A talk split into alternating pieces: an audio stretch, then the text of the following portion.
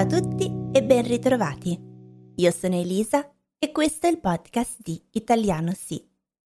Sono rientrata in Germania questa settimana dopo il mio soggiorno in Norvegia e come potete vedere, se state guardando il video, c'è qui con me la mia gatta. Se vi ricordate, è il motivo per cui sono andata in Norvegia per portarla con me in Germania. Poi vi racconterò com'è andato il viaggio.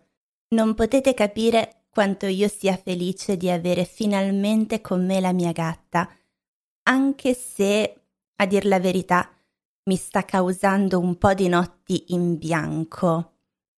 Hmm, questo è un modo di dire interessante di cui magari vi parlo dopo, ma significa notti insonni notti senza sonno, cioè dormo poco la notte, perché questa gattina ha bisogno di tante attenzioni, è una è più un cane che un gatto, è sempre attaccata a me ovunque io vada, ogni passo che faccio.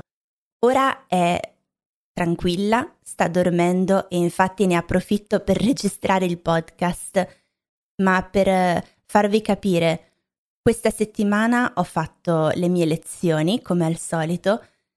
Faccio lezioni online, se non lo sapete, e durante una lezione in particolare ho dovuto mettere la mia gatta sulla spalla perché voleva coccole. Le coccole sono quel eh, gesto di mm,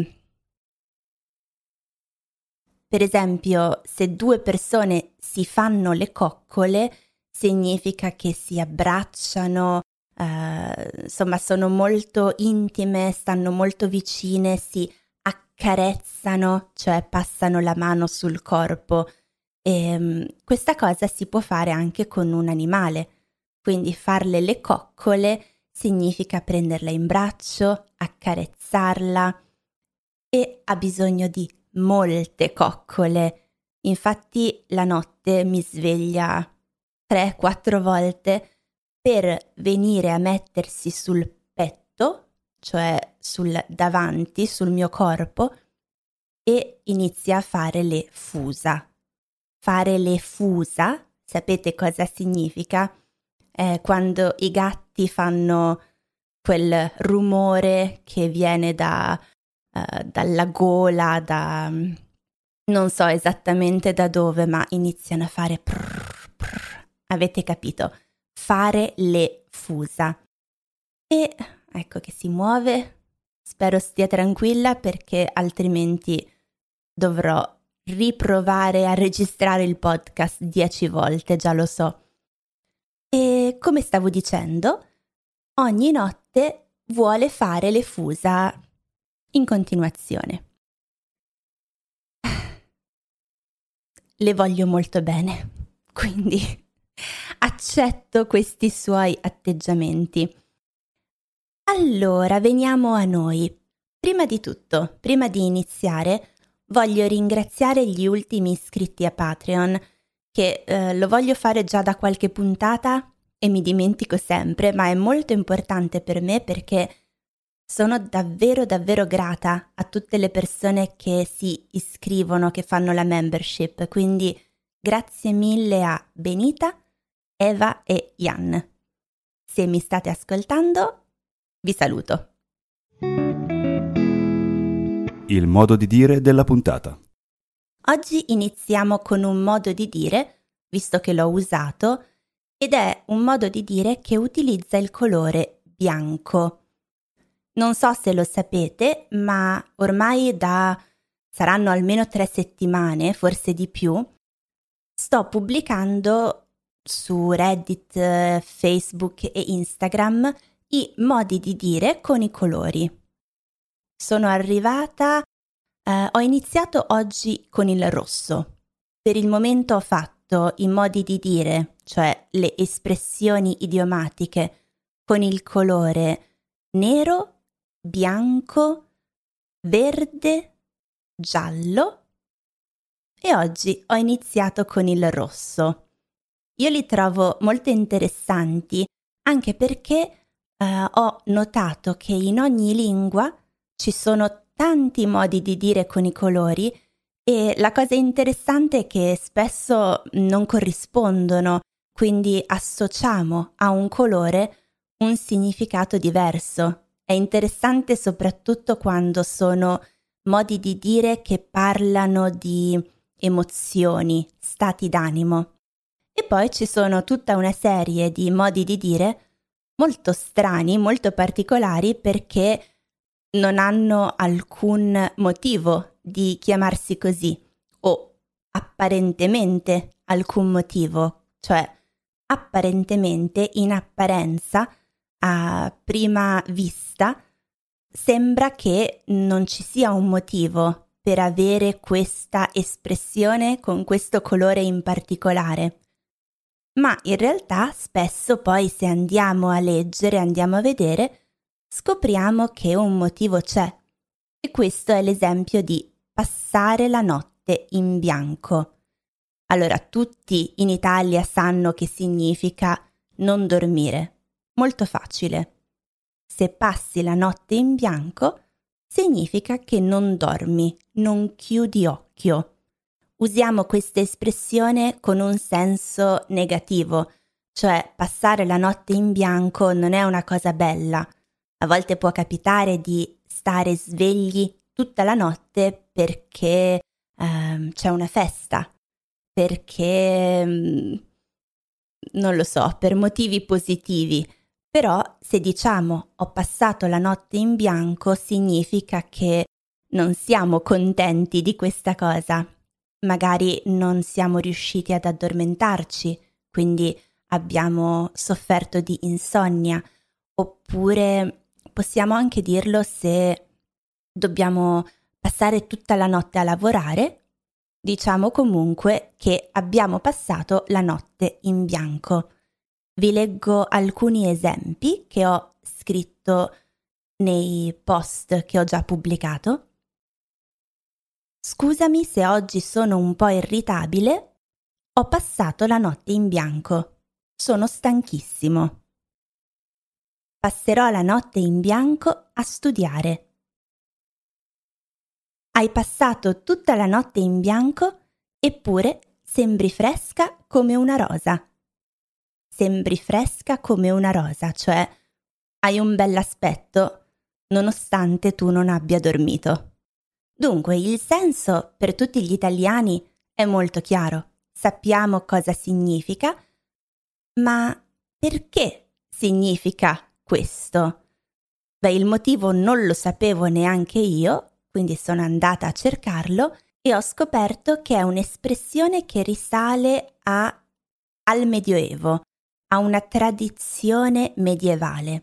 Infatti nel Medioevo i cavalieri, cioè i guerrieri a cavallo, i cavalieri, la sera prima della cerimonia di investitura del titolo di cavaliere, cioè la sera prima del grande avvenimento in cui sarebbero diventati cavalieri, dovevano passare tutta la notte svegli e indossare qualcosa di bianco, in segno di purezza.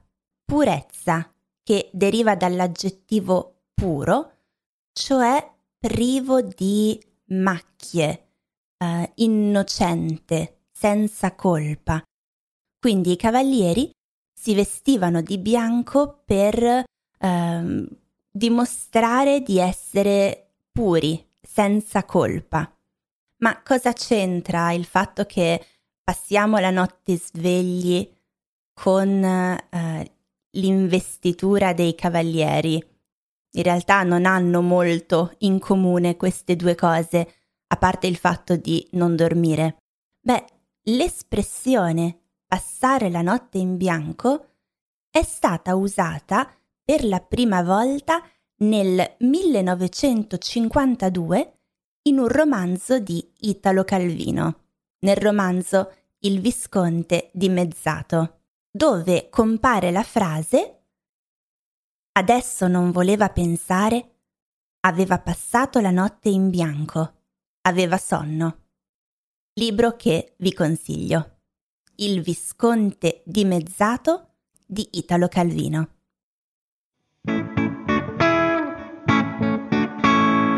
L'argomento della puntata.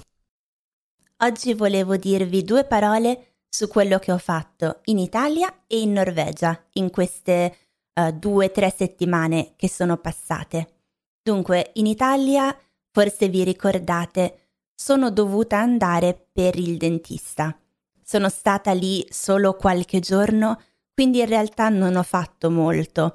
Però sono comunque riuscita ad andare a mangiare una pizza al ristorante. Dovete sapere che io non mangio uh, pizza italiana da mm, otto anni, credo. Quindi è stato un evento importante. Non sono una grande fan della pizza, però quella vera, originale italiana, anzi meglio, napoletana, devo dire che mi piace molto e non è facile trovarla all'estero. Non l'ho mai trovata né in Germania né in Norvegia. E uh, i miei genitori conoscevano un ristorante vicino a casa dove facevano la pizza napoletana, che in realtà è abbastanza rara anche per il nord Italia in generale. In effetti, se ci penso, crescendo in Lombardia non avevo mai mangiato la pizza napoletana, perché al nord la pizza è principalmente eh, molto bassa, croccante, molto larga, molto grande, molto molto sottile. Invece quella napoletana è più piccola come circonferenza, con i bordi molto più alti e è un po' diversa. Quindi siamo andati in questo ristorante, abbiamo mostrato il passaporto verde, che in realtà chiamiamo Green Pass in italiano, per eh, mostrare che siamo vaccinati ho fatto qualche foto e video. Se riesco li inserisco nel video del podcast. Non prometto nulla, come sapete, non sono molto brava, ma ci proverò. E ehm, così potrete vedere la pizza che ho mangiato. Poi l'unica altra cosa interessante che ho fatto mentre ero in Italia è stata andare ad Angera. Angera che è una piccola cittadina che si trova sul lago Maggiore. I miei genitori vanno molto spesso ad Angera e quindi siamo andati a passare un pomeriggio. È una cittadina molto carina. Si trova eh, in Lombardia, ma proprio attaccata al Piemonte, perché come sapete il lago Maggiore è eh, nel mezzo ed è molto molto grande. Sul Lago Maggiore ci sono tante cittadine, tanti piccoli paesi molto belli, ma in particolare Angera è speciale perché ha un lungo lago molto lungo. Che cos'è il lungo lago? È un tratto di strada che segue la riva di un lago dove è possibile passeggiare e il lungo lago di Angera è molto bello perché sono, eh, non mi ricordo di preciso, ma almeno due chilometri di passeggiata. Questo significa che puoi partire da, dall'inizio della passeggiata e per due chilometri avrai di fianco a te il lago. E sembra una cosa ovvia, però in realtà non lo è perché spesso il lago viene, cioè la passeggiata lungo i laghi viene interrotta da eh, natura, da strade e non è possibile spesso passeggiare per così tanto tempo con un lago di fianco. Quindi, in particolare per questo motivo, Angera è molto bella. Oltre al lungo lago, la cosa probabilmente più bella da vedere ad Angera è la rocca Borromea, che domina la città. La Rocca è un castello che apparteneva alla famiglia Borromeo e um, si può vedere anche mentre si è sul lungolago. Se guardate in alto vedrete questa rocca, questo castello. E all'interno della rocca si può visitare il Museo della bambola e del giocattolo. C'è una collezione di bambole e giocattoli con oltre mille pezzi. Purtroppo non ho avuto tempo di visitarla, non so nemmeno se sia aperta in questo periodo, ma sicuramente la prossima volta che sarò in Italia, se avremo un po' più di tempo, più di calma, andrò a visitare anche questo museo che sembra molto interessante. Beh, questo è stato il mio viaggio in Italia. Purtroppo non sono riuscita a fare nient'altro, ma tornerò per Natale, rimarrò qualche giorno in più, quindi magari riesco a fare qualcosa di più interessante e ve ne parlerò. Ora veniamo al mio viaggio in Norvegia.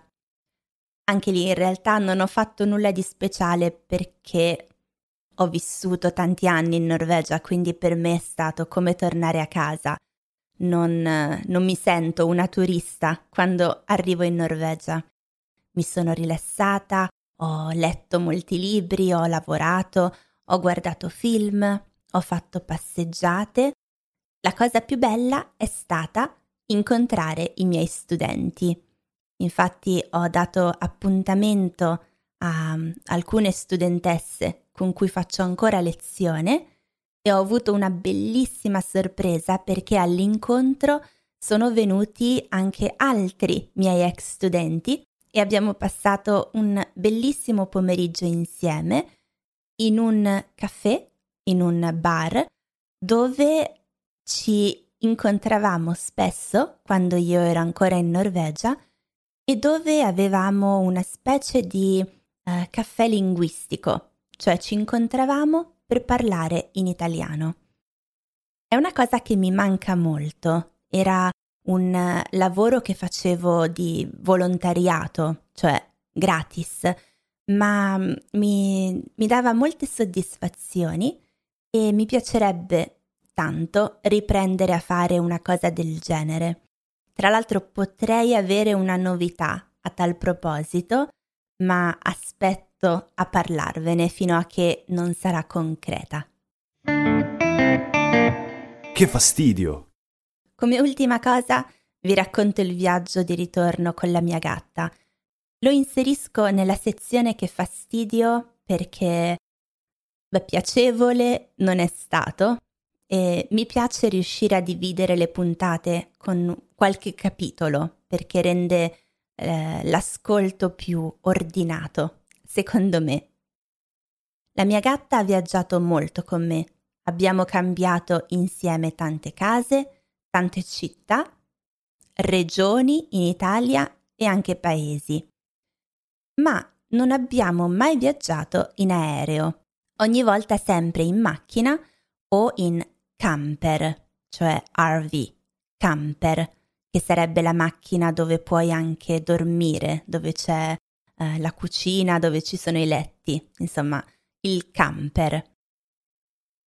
Allora, il camper è in assoluto il mio mezzo preferito per viaggiare con i gatti perché sono liberi, non sono chiusi in gabbia e possono fare quello che vogliono. E è sicuramente il modo di viaggiare meno traumatico. Per tornare in Germania pensavo di fare il viaggio in macchina, ma Mentre ero in Norvegia ho guardato eh, un po' le compagnie aeree e ho visto che adesso è possibile portare i gatti con sé in cabina. Cabina, cioè eh, nel posto dove ci sediamo anche noi. In passato era più difficile perché molte compagnie aeree non permettevano il trasporto degli animali in cabina, ma solo in stiva stiva, cioè insieme a tutti gli altri bagagli. Io in stiva non avrei mai portato i miei gatti perché mi sembra proprio... Uh, io sarei terrorizzata personalmente e quindi non vorrei mai che un mio animale viaggiasse in quel modo.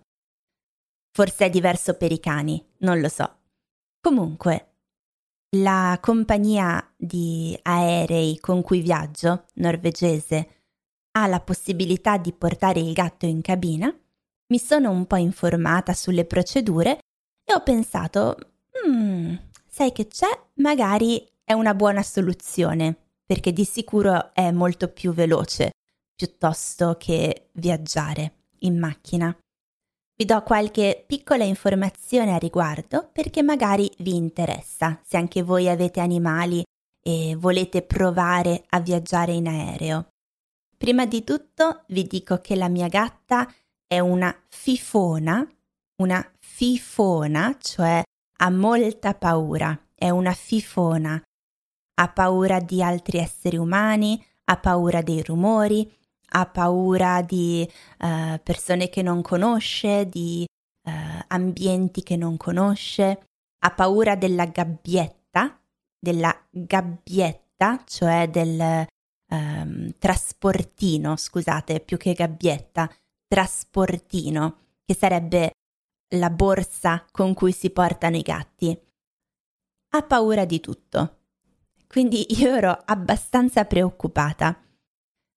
Ma Devo dire che non è andato male il viaggio, è stata molto brava.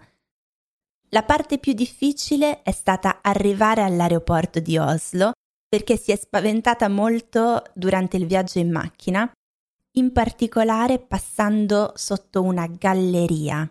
Galleria, cioè un tunnel, una galleria, perché mh, probabilmente c'è un rumore molto forte quando si entra in una galleria e ci sono luci molto uh, forti, particolari. E insomma la mia gatta si è fatta la pipì addosso. Si è fatta la pipì addosso, poverina, cioè ha fatto la pipì dentro la gabbietta. Per fortuna dentro il trasportino c'era un tappetino waterproof, impermeabile, e l'ho cambiata. La cosa importante da sapere è che quando si arriva in aeroporto, quando si fa il controllo di sicurezza, cioè quando ci togliamo la giacca, mettiamo la borsa, il computer nello scan per, per vedere, uh, per fare i raggi X, anche il gatto va tolto dal trasportino perché anche il trasportino va passato ai raggi X. Per questo motivo è molto importante avere una pettorina, cioè un, uh, un, una specie di vestito per il gatto per tenerlo fermo in modo che non scappi. Pettorina si chiama. Allora, io sono arrivata al controllo di sicurezza ho cercato di togliere la gatta dal trasportino, ma non ce l'abbiamo fatta. Lei ha iniziato a aggrapparsi con le unghie e non ne voleva sapere, cioè non voleva assolutamente uscire. E così siamo andate in una stanza privata, per fortuna. E lì, con più tranquillità, senza persone intorno, sono riuscita a toglierla dal trasportino. A parte questo piccolo problema, il resto è andato molto bene. Sull'aereo sono stati gentilissimi, uh, mi hanno chiesto spesso come stava la gatta, uh, le hostess sono state molto gentili. Durante la partenza, durante il decollo e durante l'arrivo, durante l'atterraggio, la gatta deve rimanere ovviamente dentro il trasportino e il trasportino deve essere messo per terra, sotto il sedile. Quello non è stato molto bello, si è spaventata, ma è durato poco. Poi durante il volo l'ho potuta tenere con me sulle mie gambe e l'ho potuta accarezzare vi ricordate questa parola? Accarezzare, cioè l'ho potuta toccare con la mia mano e mm, farla stare tranquilla. Poi finito il volo, devo dire che era così stanca che non ha più fatto nulla, non si è più lamentata, non ha più miagolato, ehm, non si è più lamentata, è il verbo lamentarsi, che significa eh, dire che qualcosa non ci piace. Possiamo lamentarci noi umani, per esempio ci lamentiamo uh, del lavoro, ci lamentiamo del tempo, uh, io mi lamento di... non lo so, io non mi lamento molto in realtà, però ecco, per esempio, io sono una persona che non si lamenta molto, accetto le cose così come sono, però ci sono persone che si lamentano in continuazione. Ecco, la mia gatta non si è lamentata troppo, è stata molto brava e molto tranquilla.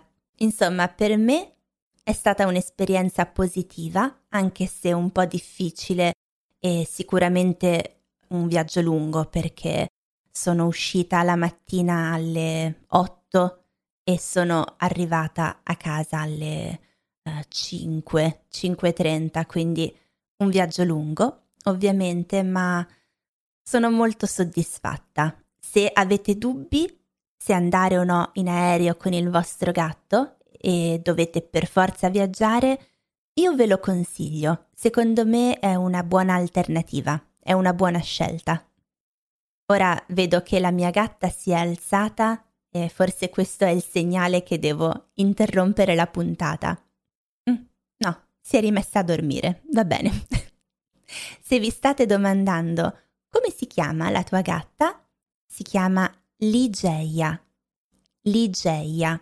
Lo so, è un nome apparentemente difficile per tutti da pronunciare, ma mm, è un personaggio di Edgar Allan Poe, di un racconto di Edgar Allan Poe, che mi è sembrato molto appropriato quando l'ho presa perché è tutta nera e è un po' un diavoletto. Quindi un personaggio di un racconto di Edgar Allan Poe le calza a pennello. Ah, ecco, secondo me ora è arrivato proprio il momento di salutarci perché ha iniziato a miagolare e immagino che vorrà la mia completa attenzione adesso. Bene, io vi ringrazio e spero che la puntata vi sia piaciuta e ci sentiamo presto. Un saluto anche da Ligeia. Ciao a tutti!